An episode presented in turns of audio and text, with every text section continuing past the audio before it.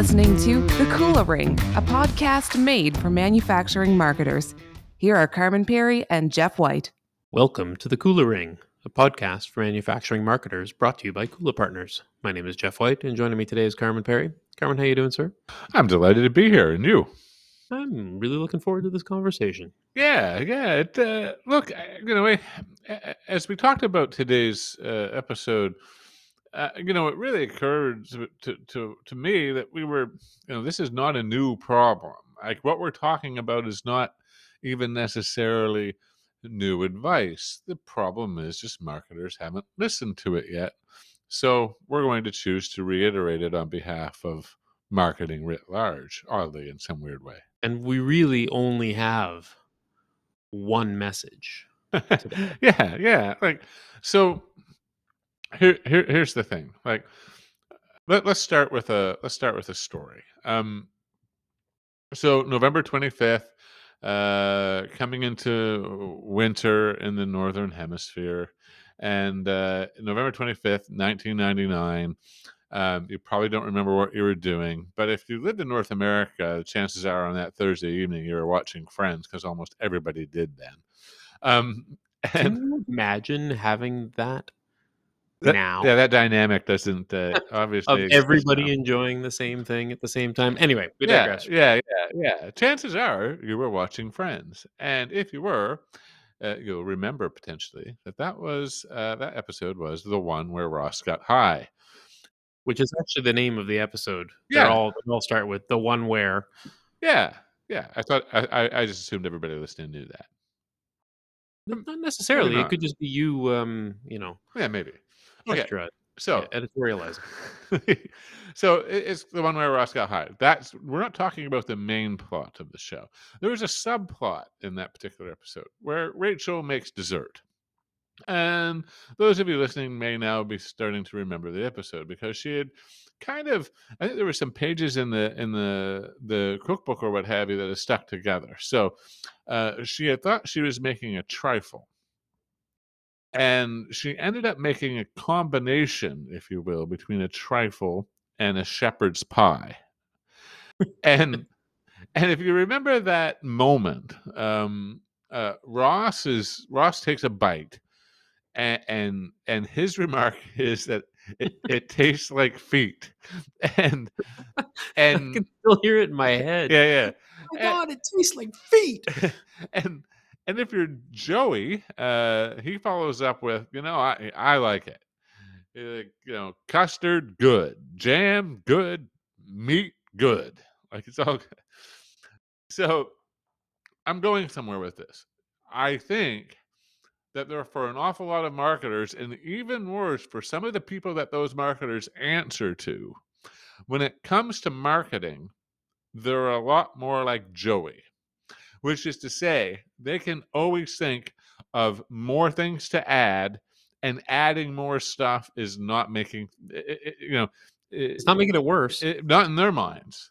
No. Right but in everybody else's they're not convinced so this is what we're talking about today is this notion that kind of like in the world of marketing, in the world of messaging, when we're trying to persuade people, when we're trying to get a message across, or trigger an action, or trigger an action, or what have you, there is considerable benefit to focus. More is uh, more in this case is less, and so I, look, I think this is particularly acute uh, in B two B because I think the B two C marketers have some of them have learned this because I think that they frankly are more practiced at creating advertising in the sense of uh, the way we think about advertising.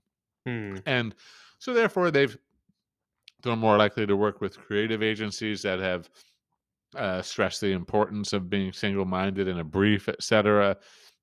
They've kind of been introduced to that notion. But my goodness, for an awful lot of B2B manufacturing marketers, you know, it, it um, that discipline, uh, if it if it exists even within the marketing function, very often is challenged elsewhere in the organization as that marketing execution bumps up against approvals, right? Yeah, no, you, you can. I mean, we've been in these situations where you're presenting something, it's about the one thing, and what you end up with is a request to have you know it's i think you call it the uh you know just another and you know like just it, well can you have this and this? And we need to talk about these specs and uh, you know our buyers are very technical they need to know everything. Yeah. Yeah it, it, it's it's an interesting like i again our, our buyers are very technical therefore they are not human and the rules of attention need not apply and we need to tell them everything all at once. Probably where I, have seen the worst offense is when it comes to, um, it, well, I don't know if it's the worst, but homepage carousels. Yes.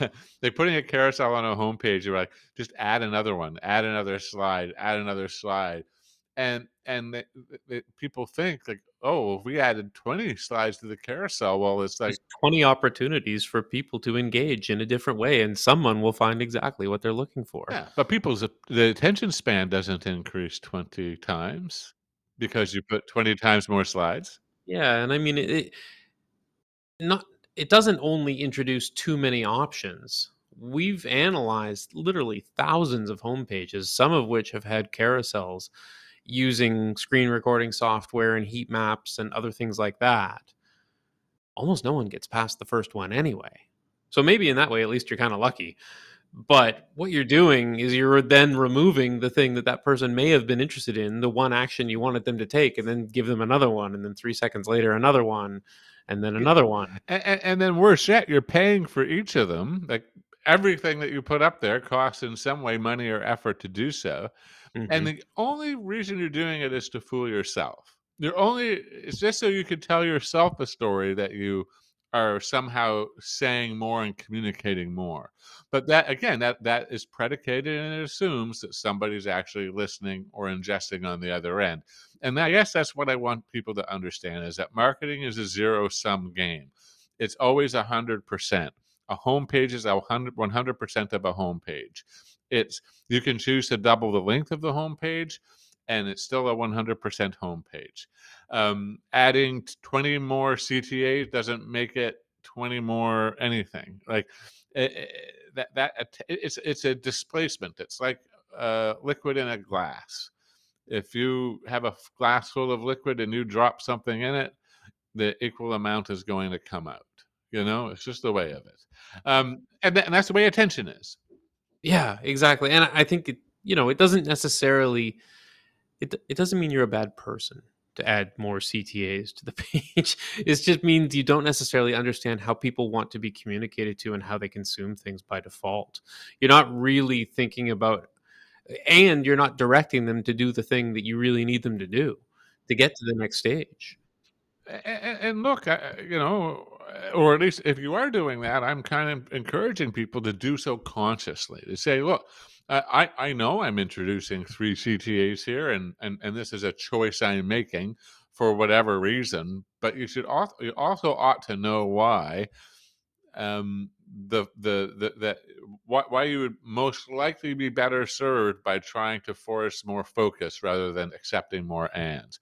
And more what I'm trying to do here in this episode, I think, is just to give people some ammunition for those conversations that they're having with folks um, about any kind of marketing execution when they bump up against uh, somebody that maybe is in the approval chain or what have you that says, "Oh, I like what you've done here, but can we also just include this?" Mm-hmm. Um, you know, it, it, in almost every case, that is a choice to dilute attention, uh, which in almost every case will detract from the main desired action that you that you want or that those folks to take or the main message that you want them to ingest it is by necessity the case. Um, so I think that's just what we ought to be aware of. And I just, we're most people, especially outside of the marketing function that marketing sometimes has to answer to, they just don't get this. Yeah. And I mean, it, it sounds a bit harsh to suggest that doing so is not respecting your audience, but in a way it isn't. I mean, you in a way you're not respecting your audience's ability to absorb things appropriately and kind of be led through their journey with you and you're trying to get them to consider everything all at once which they just simply cannot do. Yeah. you're not respecting them. Yeah, I mean, I think that's an interesting way to think of it because, um, it, you know, it, it's embedded in a level of empathy uh, for the audience and a, and a desire to try to understand them.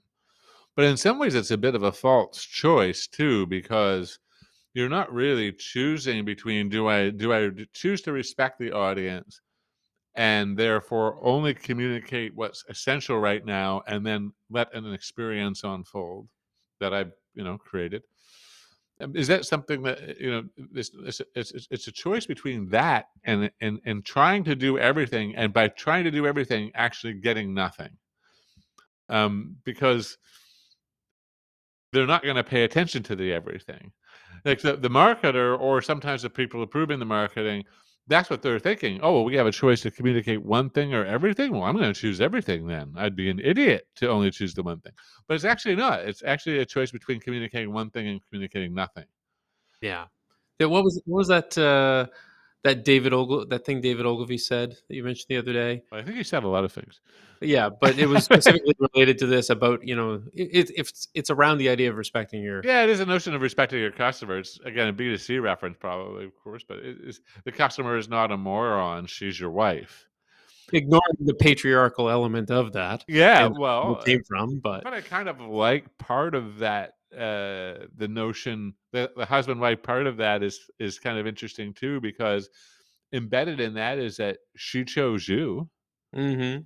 so if you're assuming she's a moron then what and makes bad choices so let's talk about that choice. Like it's kind of yeah there's a lot of layers to that. yeah there's a good little dig in there but um the sentiment is of course uh, one of you know uh, re- respect the audience and and in some ways it's an interesting thing when you say oh I, I, in, our audience is very technical we have an engineering audience and therefore um, we're we're we're going to respect their desire and thirst for information and we're going to give it all to them right at once. Like, mm, no that's not they're, they're, they're, they're still human they still consume information in a human way. They're not robots because they're engineers.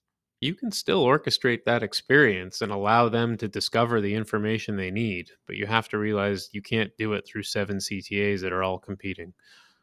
Yeah, yeah, yeah, exactly. Yeah. Well, I think that's fascinating. Yeah, it's. Uh, I think it's just a. I hope we've given uh, folks uh, a couple of extra kind of tools in their uh, tool chest to help win these arguments and make your uh, marketing messaging more single-minded. Uh, I think you'll uh, find it certainly increases its effectiveness. We'll leave it at that. Thank you. Cheers. Thanks for listening to The Kula Ring with Carman Pirie and Jeff White. Don't miss a single manufacturing marketing insight. Subscribe now at kulapartners.com slash the Kula Ring. That's K-U-L-A partners.com slash the Kula Ring.